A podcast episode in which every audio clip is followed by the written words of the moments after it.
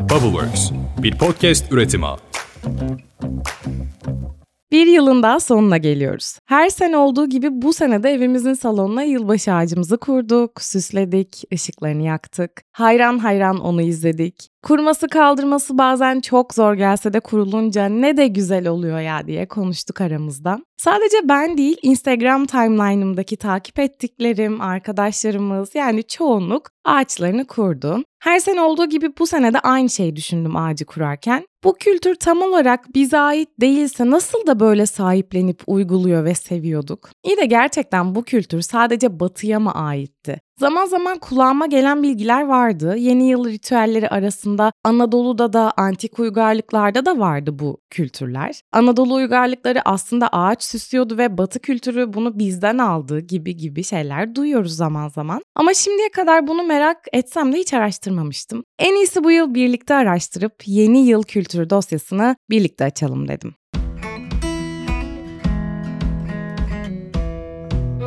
Herkese selam, Litopik Düşüncelere hoş geldiniz. Ben Dilara. Evet, tam da tahmin ettiğiniz gibi antik uygarlıklarında yeni yıl kutlamaları ve ritüelleri varmış. Yeni yıl onlar için biraz daha doğa olaylarıyla ilişkilendirdikleri bir temaya dayanıyordu. Genellikle doğal olaylar, tarım döngüleri ve astronomik gözlemlere dayalı bir dönüm noktasını temsil ediyordu antik uygarlıklar için. Tabi bir de takvim sistemlerine değinmemiz gerekecek. Çünkü antik topluluklar kültürlerine göre farklı takvim sistemlerini kullanıyorlardı. Ortak noktaları ise birçok uygarlık için yeni yılın onlar için önemli ritüel ve kutlamalara vesile olmasıydı.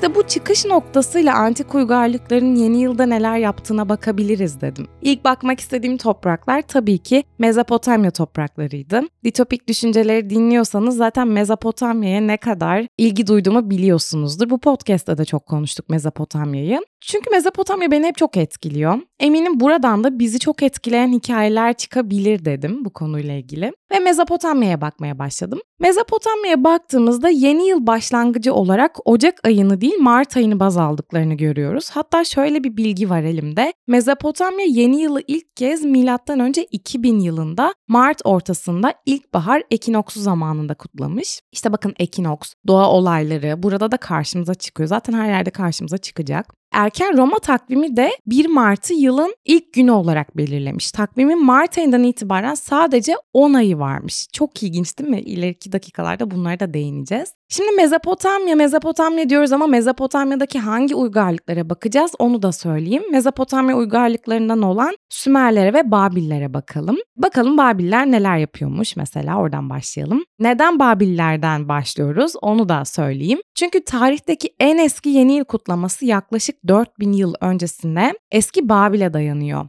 Yani yılbaşını niye kutluyoruz? Bizim kültürümüzde niye yok diyenler utanır mısınız? Sanmam. Baya baya gördüğünüz gibi bizim topraklarımızda ilk kutlanmış. Bu bahsettiğimiz tarihteki en eski dediğimiz kutlama din ve mitolojiyle son derece bağlantılı. Antik Mezopotamya'daki Babiller için ilkbahar ekinoksundan sonraki ilk yeni ay yeni bir yılın başlangıcını temsil ediyormuş. Bu bahsedilen gün eşit miktarda güneş ışığı ve karanlıkla birlikte Mart ayının son günleri. İşte bu tarih aynı zamanda dünyanın yeniden doğuşunu da temsil ediyordu o zamanlar. Hemen bir ilkokul bilgilerimizi yoklayalım mı? Ne demekti 21 Mart ekinoksu? Güneş ışınları öğle vakti ekvatora hani 90 derecelik açıyla düşüyordu hatırlıyor musunuz? Gölge boyu ekvatorda sıfır oluyordu. Güneş ışınları bu tarihten itibaren kuzey yarım küreye dik düşmeye başlıyordu ve bu tarihten itibaren güney yarım kürede geceler gündüzlerden uzun olmaya başlıyordu. Kuzey yarım kürede de tam tersi oluyordu. Aslında bu tarihin 4000 yıl önce yeni yıl başlangıcı olarak kutlanması gayet normal geldi bana. Çünkü ciddi bir doğa olayı farkı var. Babililer bunu Akitu denilen büyük dini festivallerle kutlarlarmış. Baharda biçilen arpa anlamına gelen Sümer kelimesinden türemiş bu. Ve gördüğünüz gibi yeni yıl festivalleri de var onların ve 11 gün boyunca farklı bir ritüelle kutluyorlar. Akitu denen bayram bu kutlama esnasında tanrı heykelleri şehrin sokakları boyunca sergilenir ve onların kıyamet günü üzerindeki zaferini sembolize etmek için dini törenler yapılırmış. Muhtemelen dünya yeniden doğarken kıyamet gününü de anıyorlardı yani. Bir yeniden doğuş ve bir günde ölüm teması işleniyordu diye düşünüyorum.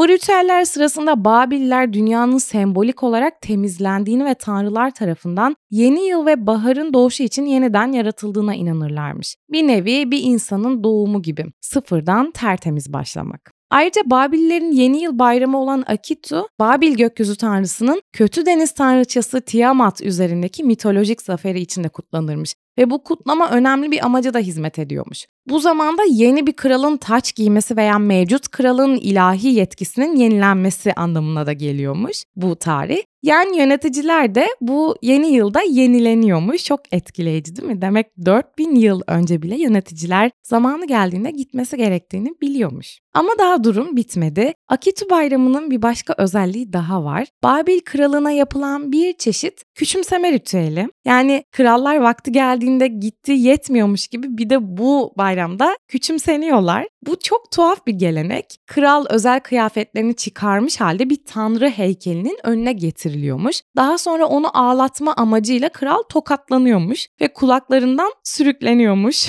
Çok ilginç. Eğer kral ağlarsa bu Marduk isimli tanrı heykelinin tatmin olduğu ve kralın hakimiyetini sembolik olarak genişlettiği anlamına geliyormuş. Gerçekten çok ilginç. Şimdi bu araştırmaları yaparken Sümerleri de bir araştırayım dedim ve karşıma benzer şeyler çıktı. Mezopotamya uygarlıklarından olan Sümerler için de 21 Mart tarihi çıkıyor karşımıza. Bu da aslında bizlerin iyi bildiği Nevruz. Ayrıca Nevruz dediğimiz bu dönem tarım faaliyetlerinde bir dönüm noktasıydı tahmin edersiniz ki. Ve bu nedenle de yeni yıl kutlamaları tarım tanrılarına şükran ifadesi ve hasatın bereketini temenni etme amacıyla yapılıyormuş. Yani aslında bu kutlamaların temelinde toprağa şükran duyma olayı da var. İşte böyle önemli bir kutlama olan Nevruz bir Sümer inanışıymış ve tüm toplumlara da Sümerlerden yayılmış. Peki kaynağımız ne diye sorarsanız bu araştırmaları yaparken karşıma Sümerolog, evet böyle bir şey varmış. Sümerolog Muazzez İlmiye Çığ çıktı. Ayrıca bu bilginin dışında Muazzez İlmiye Hanım'dan yılbaşı ile ilgili baya güzel bir bilgi de öğrendim. Kendisi diyor ki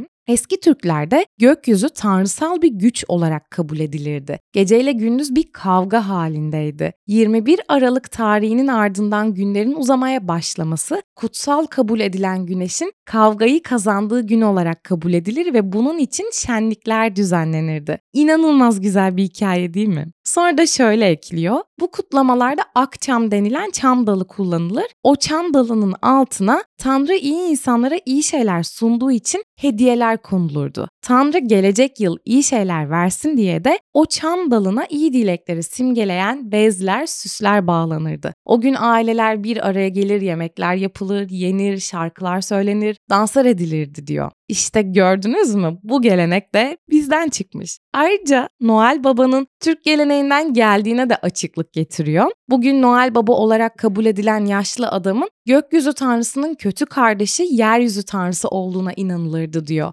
22 Aralık'ta onun bile iyi olmaya karar vererek kapı kapı dolaşıp hediyeler verdiği düşünülürdü. Noel Baba'nın kıyafetleri tıpkı Türk geleneklerindeki kıyafetleri yansıtır diyor. Bu adet Hunlarla birlikte Avrupa'ya Hristiyanlığın yaygınlaşmasıyla birlikte daha sonrasında işte Hristiyanlara geçti. Yılbaşı kutlama geleneği 325 yılında alınan bir kararla Hazreti İsa'yı anmak için kullanılmaya başlanmıştır diyor. Ben Sümerolog Muazzez İlmi Hanım'ın yalancısıyım ama çok beğendim hikayeyi ve direkt olarak inanmaya karar verdim. Şaka bir yana böyle bir geleneğin nasıl olabileceğini düşününce aklıma Göktürk kavramı geldi. Yani biz eski Türkler o Göktürk kavramını bize yansıttığını çok iyi biliyoruz. Bizden geldiğini çok iyi biliyoruz ve aslında bu Göktürk hikayelerinin ve işte bu göklerin tanrısının bizlerle bir şekilde uyuştuğunu çok rahatlıkla ben anlayabildim. Ve bunu öğrenmek beni bayağı mutlu etti. Çevrenizde bilmeyenler varsa siz de anlatın bence. Mezopotamya'nın kutlamalarına bakmışken Mısır uygarlığının da yılbaşını nasıl kutladığına bakalım mı? Çünkü biliyorsunuz Mezopotamya, Mısır yani birbirleri çok bağlantılı topraklar. Şimdi hep antik dönemlerden bahsettiğimiz için doğa olayları böyle dönemleri belirleyen şeyler dedik. İşte Mısır'da da yeni yıl yine doğa olaylarıyla karşımıza çıkıyor.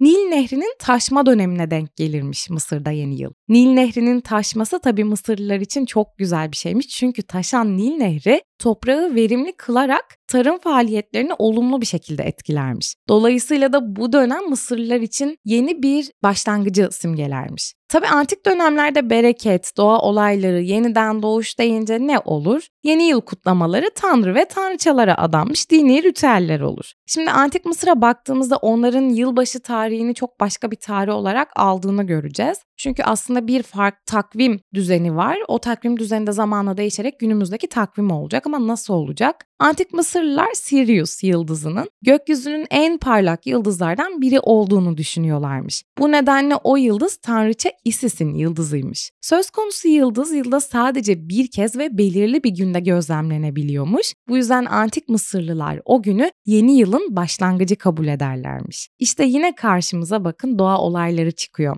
Bu bahsettiğimiz dönem milattan önce 4000'ler ve Antik Mısır'da her yeni yıla aynı yıl meydana gelen önemli bir hadisenin adını vermeye başlamışlar. Tabi her uygarlıkta olduğu gibi onların da takvimlemek anlamında tarihte kendi yöntemleri varmış. Bir yılı 360 güne bölmüşler. Daha sonra buna 5 gün daha ekleyerek mevsimleri yeniden düzenlemişler. Eklenen o 5 gün ise tanrılar Osiris, Isis, Set, Neftis ve Horus'un doğum günleriymiş. Böylece bir yıl 365 gün olmuş. Antik Mısırlılarda yılbaşı diğer uygarlıklardan biraz daha farklıydı. Demiştim bunu. Onlarda başlangıçlar tamamen Nil Nehri ve tarıma göre düzenlenirdi. Yılbaşı tarım yılının başlangıcının Tut ayının ilk günü olduğuna inanılıyor Mısır'da. Miladi takvimde bugün 11 ya da 12 Eylül'e denk geliyor. Antik Mısırlıların tarım aylarını incelediğimizde 12 aylık olduğunu ve 11 Eylül'den 10 Ekim'e kadar devam eden Tut ayı ile başladığını görüyoruz. İkinci ay 11 Ekim'de başlıyor. Tabii ki bu aylar yine tanrılara adanıyor. Kısacası 11 Eylül'ün Antik Mısırlılarda yılbaşı olarak kutlandığını kesin bir şekilde söylemek zor. Çünkü alışık olmadığımız bir takvim düzenleri varmış. O takvimin bugünkü düzene gelmesi de Romalıların döneminde tamamlandı. Ve evet Romalılar demişken medeniyetin başlangıcının beşiği Roma uygarlığı yılbaşını nasıl kutluyordu? Bunu da merak ettik.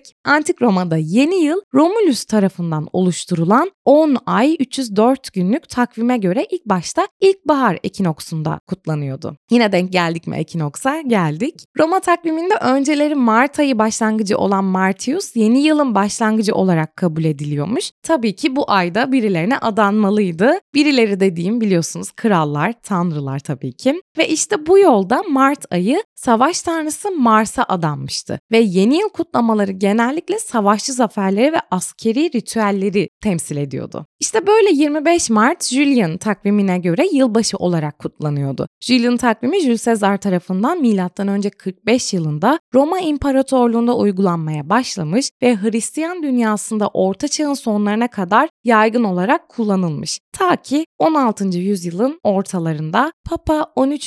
Gregorius tarafından yapılan takvim reformu ile Gregorian takvimine kadar. Julian takvimi yıllarca birçok probleme yol açtığı için Jules Caesar zamanının en önde gelen astronomlarına ve matematikçilerine danışarak sorunu çözmeye karar vermiş. Böylece günümüzde kullanılan bizlerin de kullandığı takvime en yakın olan Gregorian takvimine benzeyen yeni bir Julian takvimi oluşturulmuş. Tabi bu takvimler az önce bahsettiğimiz antik Mısır uygarlığının o güne kadar getirdiklerinin geliştirilmiş haliydi. Bu takvim reformuna neden ihtiyaç duyulmuştu? Çünkü güneş yılı ile takvim yılı arasında uyumsuzluklar ortaya çıkıyormuş. Bazı yerlerde bu değişiklikler yıllarca süren anlaşmazlıklara ve farklı yeni yıl tarihlerine neden oluyormuş. Ancak genel olarak 16. yüzyılda birçok yerde yeni yıl 1 Ocak olarak kabul edilmeye başlanmış. İşte böyle takvim reformu sayesinde M.Ö. 46 yılından itibaren 1 Ocak yeni yılın ilk günü olarak belirlenmiş. Ve önceleri farklı bir tarihte göreve başlayan en üst düzey yetkililer resmi olarak 1 Ocak'ta göreve gelmeye başlamışlar. Ayrıca Satürn tanrısını onurlandırmak için düzenlenen Saturnalia Festivali genellikle 17-23 Aralık tarihleri arasında kutlanıyormuş. Bu da Romalıların bu dönemi biraz daha uzatıp ikinci bir şölenle yeni yılı kutlamaya başladıkları bir dönemmiş. Yani Romalılar da kutlayacak şey için biraz bahane arıyormuş ama iyi ki kutlamışlar. Tabii ki Ocak ayının isminde de bir tanrının parmağı vardı. Biliyorsunuz Ocak January. Januarius ayının adı antik Roma tanrısı Janus'tan esinlenerek koyulmuş bir isim. Janus da ne demek biliyor musunuz? Kapı ya da geçit anlamına gelen bir sözcük. Ben bu bilgiden çok etkilendim. Çünkü kapı, geçit bizim kültürümüzde de eşik anlamına geliyor ya. Hani bir yerden bir yere, bir zamandan bir diğer zamana geçiş isim geliyor. Güzel bir metafor bence. Janus tanrısı da biri geçmiş yıla, diğeri gelecek yıla bakan iki başa sahipmiş. Tüm başlangıçların ve sonların tanrısı olan Janus o dönemin en önemli tanrısıymış. Bize şehirciliği, altyapıyı, belediyeciliği, bina tekniklerini öğreten Romalılar yeni yılın Ocak ayı olmasında hayatımıza böyle kazandırmış. Ama sadece bunları değil bazı kültürleri de bize kazandırmışlar. Bir işe nasıl başlarsan öyle geçer inancını bilirsiniz. Heh, işte Romalılar bu inanışın da altından çıkıyor. Yeni yıla nasıl girersen tüm yıl öyle geçer inancıyla Romalılar yeni yılın ilk gününü mutlu bir şekilde geçirirlerse bütün yılın da öyle geçeceğine inanıyorlarmış. İşte bu nedenle de insanlar birbirlerine hediyeler veriyorlar. Günü olabildiğince keyifli geçirmeye çalışıyorlar ve birbirlerine mutluluk diliyorlarmış. Hediye olarak da birbirlerine neler veriyorlarmış diye bakarsak tatlılar veriyorlarmış hediye olarak. Genellikle bal, hurma, incir gibi tatlı şeyleri birbirlerine hediye ediyorlarmış. Bu sayede yılın hep tatlı ve güzel geçeceğine inanılırmış. Dal ya da defne yaprağı gibi oldukça mütevazı ve sembolik hediyelerin yanı sıra değerli eşyalar ve para da hediye olarak veriyorlarmış birbirlerine. Hatta özellikle gümüş sikkelerin üzerinde Janus'un simgesi olduğu için bu o zamanlar için harika bir hediyeymiş. Bir başka detaya da hemen açıklık getirelim. Romalılar evlerini yeşil dallarla ve ışıklarla süslüyormuş o zamanlar. Bir de içeriği tütsülemek için ocağın üstüne safran serpiştiriyorlarmış. Ay başlangıçlarında tütsü, adaçayı gibi otlar yakılması belki de buradan geliyordur ne dersiniz? Ayrıca akrabaların ve arkadaşların davet edildiği büyük ziyafetler düzenliyorlarmış. Bu davetlerden sonra insanlar zarla oyun oynuyor. Hokkabazlar ve soytarılar ev ev dolaşıp insanlardan para koparmaya çalışıyorlarmış. Biraz bizdeki Ramazan davulcularına benzettim açıkçası.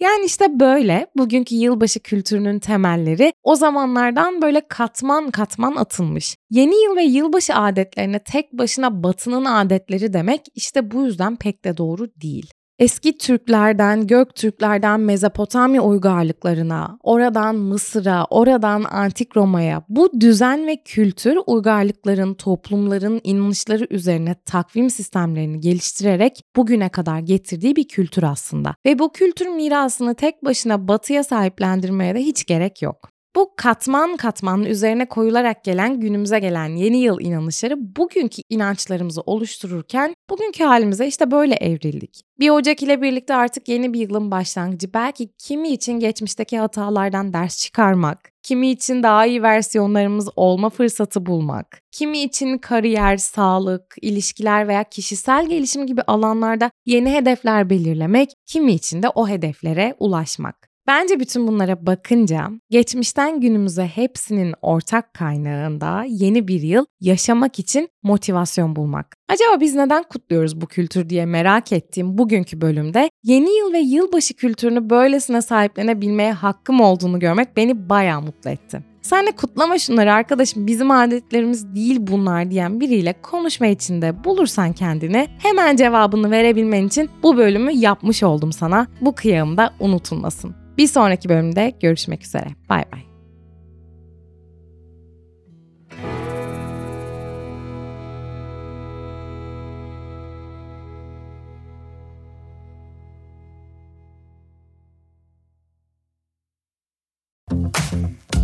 Bubbleworks bir podcast üretimi.